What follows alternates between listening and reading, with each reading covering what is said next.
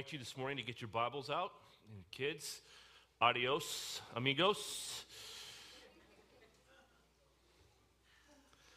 I don't want this side of the church to feel neglected, but I'll be looking this way because this is where the majority of the people are. So get your Bibles out, if you would. And is can I get, is David Doyle, is he here in the back? Which button do I press to turn this on? Because I need this. I am like techni- technically, technologically challenged. I just ask my kids.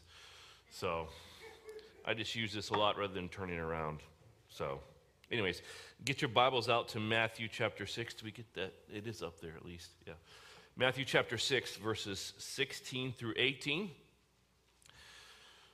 Is everybody there? Or your phones or whatever?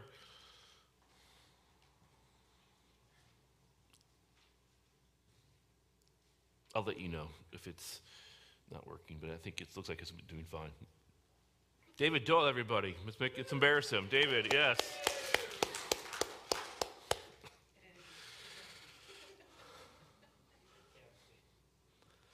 Matthew chapter 6, verses 16 through 18. This is the last of the, the three religious practices Jesus is addressing. It says, And when you fast, do not look gloomy like the hypocrites, for they disfigure their faces that their fasting may be seen by others. Truly I say to you, they have received their reward. But when you fast, anoint your head and wash your face that your fasting may not be seen by others, but by your Father who is in secret. And your Father who sees in secret will reward you. As you may remember, one of the, the joys of my life, also some of the more difficult times of my life, was when I was coaching my, my children in sports. Um, particularly, I, I, coached the boys in uh, baseball and in football. And uh, I was blessed to play baseball in, in my opinion, probably the best state for high school baseball, which is the state of Texas. Um, they do it year round, and um, I was able to play against in high school uh, minor leaguers, uh, people going to colleges like University of Texas. I would regularly face 80 to 90 mile an hour fastballs. This is back in the 80s, okay? Um, and so when I moved back up to Ohio my senior year in high school and I played baseball, there was just a noticeable drop off in the quality of baseball. But I got great teaching on the fundamentals, particularly how to hit a baseball. And I was able to pass it on to my, my sons. They were both good hitters. I think Mark was the overall better baseball player. He had a bigger arm and the problem was he grew into his six foot two, six foot three frame, and his body started falling apart and loosening up as he was growing, and he had arm problems, so he had to pull away. But we would probably say that the better hitter of the two of you was definitely David. And I would work with David relentlessly. Um, and we'd have a little baseball tee and a net, and I taught him how to swing. And the reason why I would teach him how to swing is I wanted him to understand how to swing a baseball bat so that he could self correct. There would be no um, excuse for, I don't know what to do. And the only way that we did that is we practiced time and time again. He would, he would have, remember this, David, blisters on his hands from us practicing sometimes too much. I would toss him baseballs, he would hit it. He would learn that what most high schoolers and, and younger kids do is they drop their shoulder, the first thing they do, in hopes to swing up to hit that home run. Okay? Now, if you think about it, you have a, a pitch coming, and w- instead of starting to swing towards it, your first move is to go down and then start your swing. You are behind. And we would see it over and over and over again. These kids would be way behind, and if they faced particularly a, a faster pitcher, they had no chance. Well, I was taught that that's not your first move. The first move is you start swinging down at an angle. It's what they teach at LSU, the baseball camps, and it's pretty common now. But I happened to be taught that, and I have a coaching background with my grandfather being a coach and so on. And I taught David that. He had a very compact, quick swing. To David, I could say to him, you know, if he wasn't doing something right, if you know what to do and aren't doing it, what's wrong? Okay? These other kids, uh, I couldn't say, you know, if you know what to do, then why don't you do it? Because they didn't know. And so they would get up there, and it was very much the definition of insanity. They would do the same thing over and over and over again and expect you know, a different result. They wouldn't change their swing. And because we live in America and our pastime is fast becoming blame, what would they blame? Themselves or something else? And it wasn't the coach, it was the bat. The problem was the bat. You had coaches that were fathers that, that at least were willing to, to, to be out there and try and coach, but had sometimes the, the, didn't have the slightest clue really about baseball. That would say, well, it must be the bat, get another bat. Dick's Sporting Goods and these sporting goods stores live off of that ignorance. Okay? Because you're buying bat after bat after bat. David, after I, I, I told David that he had to hit because I had to focus on David because Mark was just, he was growing. He had to literally take two years off. He was in so much pain. It hurt to get up. He was like an old man. Seriously, it was in so much pain. Um, how many inches he grew during that three or four inches. It was ridiculous and very painful. But, anyways, I told David that, you know, you had to, um, you, they're lucky if they just make contact. I expect you to get line drive hits at a clip of six to 700 six or seven times out of 10 because it was just straight fastballs. And he got to that point where he was doing that. I worked on his mental psych, you know, psychology, and he had the, the form down. And he was doing that for a while until the curve came. The kids started throwing curves, and it was a whole different ball game. But finally, he was hitting for, for a few years, and finally I said, let's get you a new bat. So we went to Dick's Sporting Goods and the sales lady came up. And these, everyone know, by the way, what a, a, a it's not aluminum bat anymore, it's a composite bat. You know what a composite baseball bat costs today? I want to guess? 300, 400 bucks, 500 bucks, yeah. So we got last year's model, to say the least. But it was a composite bat because it could get a little more pop and a little more distance and so on from it. And as I was there, I explained to the lady, the sales lady, I said, um, you know, my son has, has proven that he can hit a baseball. I've taught him, and it's time for him to upgrade that. And I said, as a former coach, I noticed that a lot of these parents always are blaming the bat when these kids don't have the proper way to swing. And she just kind of laughed and said, I see that all the time. And they were blaming the bat, they're blaming the bat. Well, it's not the bat. You just don't know how to swing, or you're just not good at it. Okay? But David knew what to do, and if he didn't do it, it was on him but he could pretty much self correct, okay? In baseball, same thing in, in, tennis, for example. This is a story from Ellen Vrana. She says this I'm 11 years old, playing tennis with my dad. We played for hours a day, and this is pictures in my mind of working with my boys, hours and hours and hours working with them. He'd hit me tennis ball after tennis ball from his endless bucket, and I'd sometimes hit it well, and other times it'd go out or in the net. Anyone play tennis here? Or avid tennis player or whatever? Okay, a couple of you, yeah. And he'd get mad and yell, Keep your arm up, roll your wrist, snap the ball. And I'd yell, I know, Dad. And he'd yell, If you know, why do you keep doing it wrong? Right? And she says this because between knowing and doing, there are a million different things, including planting my feet correctly, turning my hips at the right time, reaching back far enough with my arm, swinging at the precise time, hitting the ball at the right place in my racket, swinging my feet planted, following through with my arm and shoulder, pivoting my hips and feet, snapping my wrist appropriately, and following through with the right top spin. One thing wrong, and it goes out or in the net. So you know what to do, but why don't you do it, right? execution. This is, is typical of corporations. Do you guys remember, of course, anyone here ever owned a Saturn vehicle? Remember the Saturn made by GM? Anybody? You're smart car buyers then. Good for you. Okay. There was this, remember this joint venture? I went over this a few years ago. It started in 1984 between GM, which, of course, in the early 80s was not producing the best cars, and Toyota.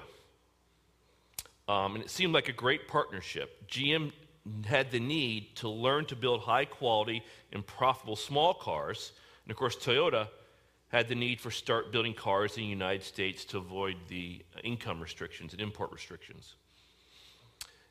In spite of the history and reputation as a failed GM plant, when this uh, new joint venture reopened in 1985, 85% of the troublesome GM workforce was rehired. Now think about that. Because you have the, the GM way of doing things, and you have the Toyota way of doing things, and GM wanted to learn the Toyota way. And they sent some of this workforce to Japan to learn the Toyota production system. And almost right away, this new factory uh, was producing cars at the same speed and with as few defects per 100 vehicles as those produced in Japan. Sounds great, right? But despite the early success at this Fremont, Ohio plant, by 1998, 15 years later, now catch this General Motors still had not been able to implement these manufacturing principles in the rest of the United States. They had 15 years of practice. And eventually, this plant closed in 2010. Now, what was fascinating was what did Toyota learn after going through this?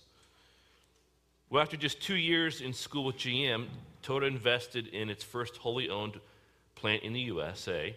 This new plant in Kentucky eventually became Toyota's largest outside of Japan. But what did GM learn?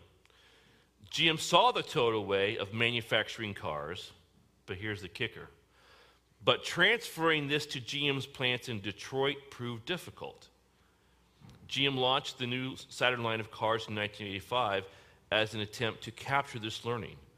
Here's the point even a new name, i.e., Saturn, could not change old corporate habits.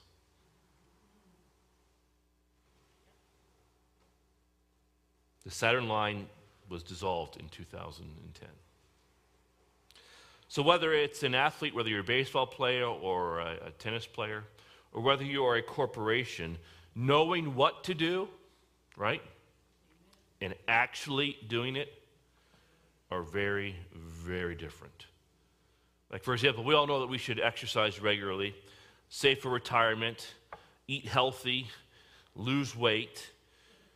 Uh, but how many of us actually get around to doing it? Right?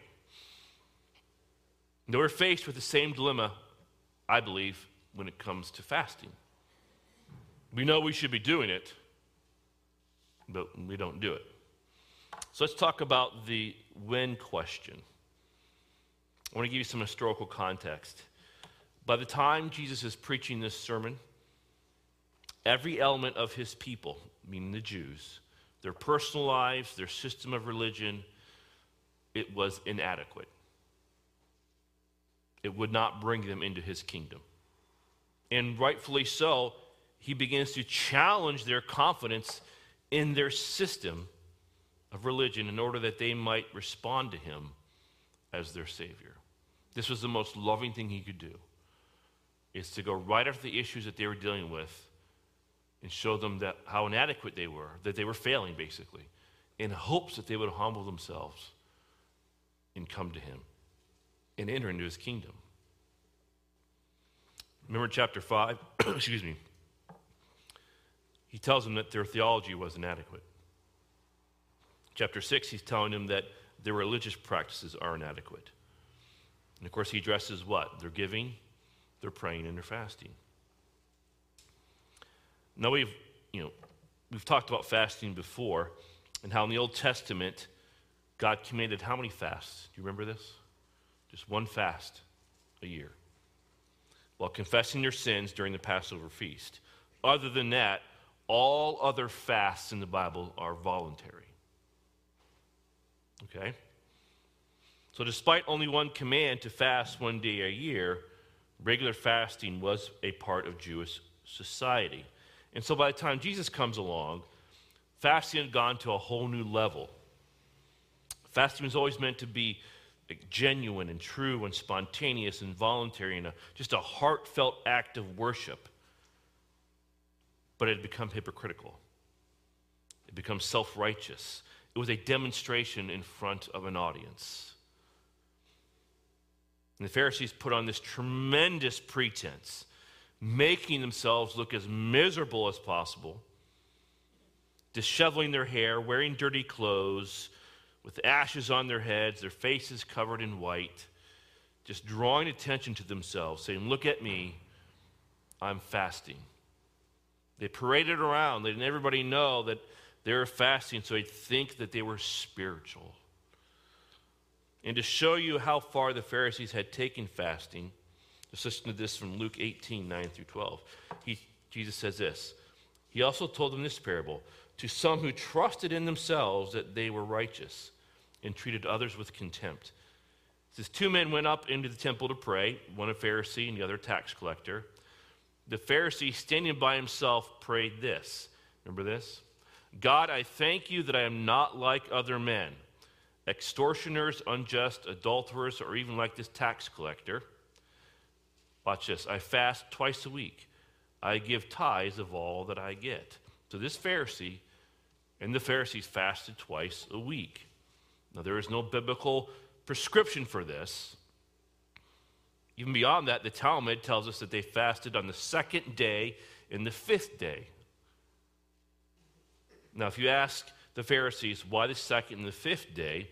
They would say because it was the second day and the fifth day, which Moses went up and came down from Mount Sinai. And in commemorating that, we fast in the second and the fifth day. Now, as spiritual as that sounds, if you look a little closer in Jewish history, in the city of Jerusalem, you will find out that market days was the second and the fifth day. What is market day? Those were the two days of the week when everybody from the countryside came to town. So if you're ever going to parade your self righteousness to the largest audience, the second and the fifth day were the days to do it. But it wasn't just the form of fasting that they meticulously followed. They actually believed that fasting was a way to deal with your sin. The Talmud uh, of Babylon says this that he who blackens his face with ashes shall shine in the glory to come. I mean, they really believed that there would be a special place of glory for one who went through a fasting and covered his face with ashes. So you can see, they had externalized what God had intended to be a right heart attitude in a fast. And of course, if you ever practice fasting at all, you will know that fasting reveals what is inside you exposes you. Now, with that background information, let's look, go to verse 16 of Matthew chapter 6. And it says what? It's not if you fast, but what? When you fast, obviously. So let's be honest with each other here. Jesus uses the same phrase when addressing each of the three religious practices when you give, when you pray, and when you fast. So, the, obviously, the idea is you are already doing these things. You're already giving, you're already praying, you're already fasting. Now, most Christians pray with some regularity. Unfortunately, even fewer Christians give with some regularity. But most Christians just don't fast at all. Now, one reason is that there are other explicit commands in Scripture instructing us to pray and to give. But there's no command in the New Testament to fast. So fasting is seen as optional. However, I believe that there's a much deeper reason why we do not fast. If you consider the three religious practices giving, praying, and fasting, giving primarily deals with what? Money, right? Possessions. Praying primarily deals with a relationship with God, and fasting primarily deals with food. Now, you can survive in this world without money. I mean, look outside here. The homeless are proof of that, right? People can survive in this world without a relationship with God. But nobody can survive in this world without food. Consequently, food has an inherent stronghold over our lives. And with that stronghold comes a very real possibility that food, believe it or not, can become for us almost like a God. A fascination beyond what is normal. Now, food companies know this. And they relentlessly bombard us with advertising. But I do believe, uh, if I remember correctly, that America is the only place in the world that advertises food. Mm-hmm. I've been to Mexico in South America. I've been to, to Russia and I've been to Africa. I don't recall any commercials advertising food. So, with this relentless advertising and bombardment about, around food, think of your children. Think of yourself when you were younger, when you were growing up. American kids see on average three to five ads for fast food per day. And about 50% of all ads directed at children are for food. What's the result of this advertising? American children as a whole are obese due to reduction in physical activity and an overconsumption of foods high in fat and sugar linked to advertising. Now, there's another phenomenon that has added to the obesity of children, and that is video games and their cell phones, technology that keeps them sitting on their butts rather than outside playing. And we were dealing with that when they were younger, and I don't recall it being, we were just didn't have it when we were growing up video games. We were just outside a lot more. Not to say that we didn't eat healthy, because I'm sure we didn't. Now, knowing this, Robert Paarlberg, a global food and agricultural policy scholar, wrote in his 2015 book, The United States of Excess Gluttony and the Dark Side of American Exceptionalism, about voluntary guidelines for the food industry on food advertising. He says while some guidelines have been implemented in the form of nutrition criteria and what should be advertised to children under the age of 12, these efforts have barely moved the needle in terms of shifting food advertising to children to generally healthy products. Food is powerful, he concludes, especially junk food. Now, to show you just how powerful food can be, just think about this. I mentioned ch- America's children's struggle with obesity. So, according to the U.S. Surgeon General, obesity is the fastest growing cause of disease and death in America. And the crisis is not unique to the United States. According to the World Health Organization, the obesity epidemic is a major contributor to the global burden of chronic disease and disability. Apparently, even if you don't have the excesses that Americans have, okay, we still eat too much as a human race. Because of food, we become engaged in things that we shouldn't be involved in. I mean, think about it. Here are a few biblical examples. I'm going to put these up on the screen for you to see. For example, remember this? I don't know if you can read that or not. But you get the idea here. Um, when Satan wanted to tempt Eve and cause the whole human race to fall, what did he tempt her with? Food, exactly. You see that?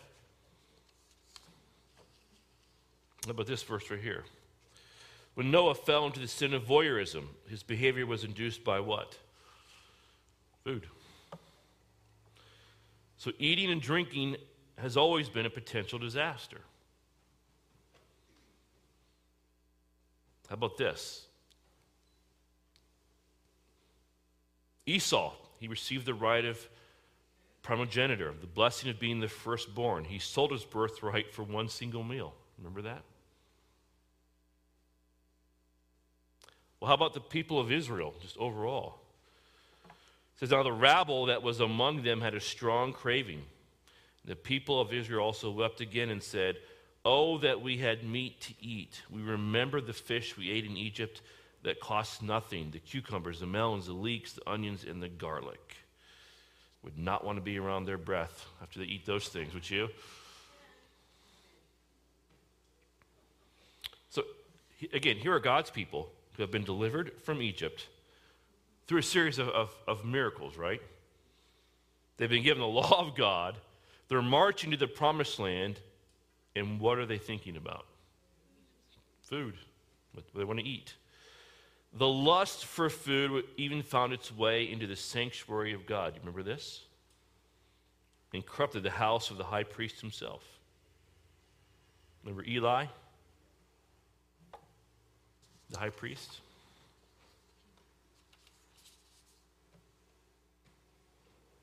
When anybody brought an offering, by the way, part of it was consumed on the altar and part of it was meant to support the priests. Samuel's sons, who were priests, made sure they took the choice cuts and left the rest for God. That doesn't work. Their desire for the gratification of an appetite had come to the place where it corrupted the worship of the very priests who were to lead the people into the worship of God. Now, what about this verse? How can I pardon you? God says, Your children have forsaken me and have sworn by those who are no gods. When I fed them, here it is, when I fed them to the full, I've given them what they want, right? What was the result? They committed adultery and trooped to the houses of whores. In other words, they sought after other gods. When somebody gives in to the passions of their appetites for food, we see a multiplying effect in the decline of all other elements of their spiritual life. Folks, anything can become an idol in your life including food. The people who got what they wanted and began to live to saturate their desire for food with fullness. The result was they couldn't restrain themselves from other lusts. And the same thing happened to Jeshurun, which is a prophetic name for the people of Israel. You can see this here. Israel grew fat and kicked. They grew fat, stout, and sleek. Then they forsook God. And it's not just in the Old Testament. You could look at this verse here in 1 Corinthians. Let me read to you starting in verse 17. Paul says, But in the following instructions I do not commend you, because when you come together, it is not for the better, but for the worse. For in the first place, when you come together as a church, I hear that there are some divisions among you, and I believe it in part. For there must be factions among you in order that those who are genuine among you may be recognized. Verse 20. When you come together, it is, is it, it is not the Lord's Supper that you eat. For in eating, each one goes ahead with his own meal. One goes hungry, another gets drunk. This would be a, a, a agape feast or a love feast. Okay? Think of it as a potluck after church in one sense. And there was division amongst them. They weren't sharing with each other. So gluttony, favoritism, drunkenness accompanied these love feasts in Corinth. Now, so, why don't we fast then? Well, I think number one, there's no explicit command in the Bible. It says we are to fast, so we see this religious practice as optional. Number two, fasting is hard. It's hard. We need food to survive. And so we are engaged kind of in an unrelenting battle between God and food. We are not to allow food to have a stronghold in our life. God is to be our ruler and Lord. That's why Paul reminds us that I have the right to do anything. You say, but not everything is beneficial. I have the right to do anything, but I will not be mastered by anything. Richard J. Foster perhaps summed it up best when he said this fasting reveals the little things that control us. We cover up what is inside us with food and other good things, but we must be able to bring them to an easy place where it does not control us. It is a blessed release to have these things out in the open so that they can be defeated and we can live with a single eye toward God. And so when we talk about fasting, really, as in all things, it comes back to the heart. It's all about the heart. Look at Matthew 6 16. And when you fast, do not look glumly like the hypocrites, for they disfigure their faces that their fasting may be seen by others. Truly I say to you, they have received their reward. Like their ancestors before them, and I see it in Isaiah 58, you can read that chapter, the Pharisees practiced fasting with the wrong motive. Their ancestors fasted all the meanwhile, they were oppressing the weak and the poor. And picking up on their hypocrisy, the Pharisees fasted for spiritual pride. Their fasts were nothing more than another hypocritical religious practice. I want to close this morning with this verse right here. Get your Bibles out. Go to the New Test or Old Testament. Near the very end, you'll find the, the prophet Zechariah.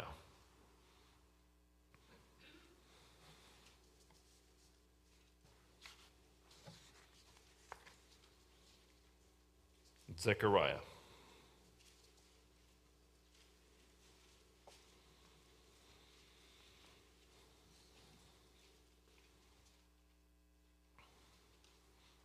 This is we're having a phone and typing a few numbers.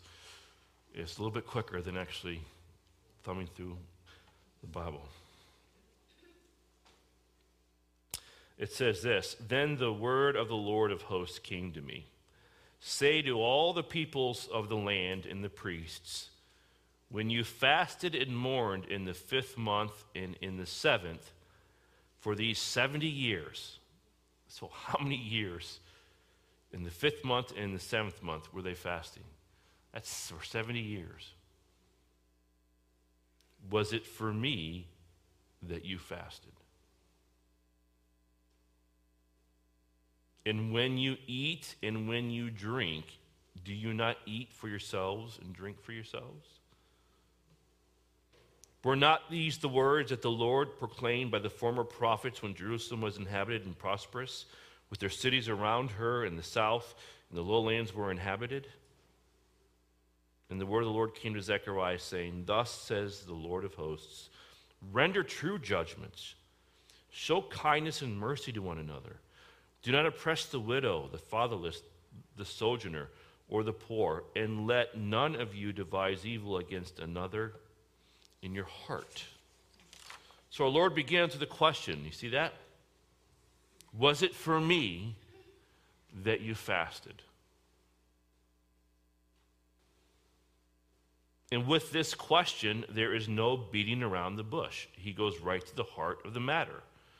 All those years when you fasted, did you think those were pleasing fasts?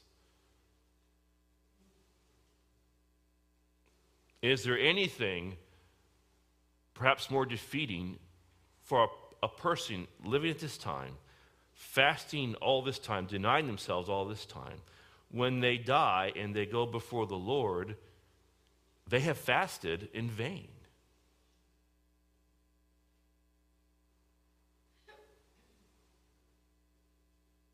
Did you think that those were fasts that I accepted any more than when you ate and drank? See, they should have heard the words the Lord spoke to them by the prophets. Here it is, and lived obedient, pleasing lives unto God. So here's the point of everything we're taking this morning, and this is what I want you to remember. Because it's true in the Old Testament and the New Testament. Behind every acceptable fast to the Lord, there is always a righteous life. Really, that boils it down. And if you go look at verses 9 and 10 of Zechariah chapter 7, this is what a righteous life looks like. Render true judgments, show kindness and mercy to one another. Do not oppress the widow, the fatherless, the sojourner, or the poor, and let none of you devise evil against another in your heart. That would be the fruit of righteousness. That would be the result of someone who is filled with the Spirit. Now, Jesus had the same message. Go back to Matthew chapter 6. We're closing with this. Matthew chapter 6. Keep in mind Zechariah 7, 9, and 10, the verse I just read. Matthew chapter 6, verses 17 and 18. But when you fast, anoint your head and wash your face. In other words, don't draw attention to yourself. Others may not know that you're fasting. That your fasting may not be seen by others, but by your Father who is in secret. You are fasting, folks, for an audience of one. And your Father who sees in secret will reward you. Behind every acceptable fast to the Lord, there's always a righteous life. So when your heart is right, the natural overflow, of course, is a life of obedience to God. So with the right heart, then you will have a real fast. You will practice kingdom fasting, if you want to call it that, or righteous fasting that is acceptable to God. That's all I have to say about that. So the application point is really simple just practice righteous fasting. As I'm sure you're going to go home this afternoon and pig out on food as we celebrate the 4th of July, right? But there's some basic instructions on how to give. We talked about that. You might remember what I said about that, that just don't think of the tithe and 10%. Give out of an abundant, loving, grateful heart for what God has given you. Give as you feel led. We just spent a lot of time teaching you how to pray. It's God first, His priorities, then your needs. And He is more than faithful to provide. And God is glorified in all of that. And when it comes to fasting, it's a righteous life. Again, behind every acceptable fast, there's a righteous life. That's kingdom giving, that's kingdom praying, and that is kingdom fasting. That's your kingdom devotions. And that's how you are to live. And let me just say this this world that we live in that is rapidly changing over the last five or six years, there are things that we are seeing that don't make sense anymore. And we're seeing the conservative portion of our society be further marginalized by a progressive, more liberal, quite frankly, aggressive agenda. And for us in the church, it means we can't do business as usual. We have to be different. And it needs to be to the point where it needs to be a more aggressive difference. I was telling Don this this morning. If you look at Matthew chapter 10, the instructions that Jesus gave to the disciples when he first sent them out, remember that? He gave them specific instructions on, on what to carry, what not to carry, where, you know, where to go, and so on and so forth, even what to say. And in what he is saying to them, in essence, that he didn't come to bring peace but judgment. You know, house will be divided against each other. You'll have brother against sister and father against child, and so on and so on there's going to be, you know, division in a sense that will come because of the gospel, in essence, is offensive. But really, behind all of it, what he's saying is that the message they were preaching was a total commitment to Jesus Christ. And we can do a better job of showing that total commitment to this more liberal or progressive leaning society they live in. So let's be different. Let's be kingdom people. Amen? I have a few announcements I forgot to go over. Uh, there will be no Zoom this, this week um, with my schedule and so on. Um, also, on, is it up there? Do we have them, the announcements? On the 18th of July, okay? We have an opportunity. It's ironic I'm announcing this on the uh, morning I'm talking about fasting. There will be a potluck. All right? Yes. Um, obviously, in the fellowship hall after the service, Debbie, please remind me. I know we talked about this a while ago. Um, we're doing like an ice cream bar for in terms of dessert, but she will send out an email with what to bring. Just we're not going to do like a, a cookout type thing, just a traditional potluck. So certain people bring certain things per your last name and and, and so on and so forth. And so uh, we're a point where we can do that. It will be after church on the 18th, so two weeks from now. So here's what you do: you can fast up to that point, and you can break your fast at the potluck. How's that sound? Okay. Very good. All right. And um, I think that that's it for the announcements. Why don't we stand up and we will close with a song this morning? And please, one more time, bow your heads with me as I pray. Father, we desire that this time has been pleasing to you. We hope that you are pleased and that this body is built up. And as we try and practice kingdom fasting, kingdom giving, kingdom praying. I thank you so much that you are always our guide. And may we worship you with all of our heart, soul, mind, and strength this morning, and may it be pleasing to you. Amen.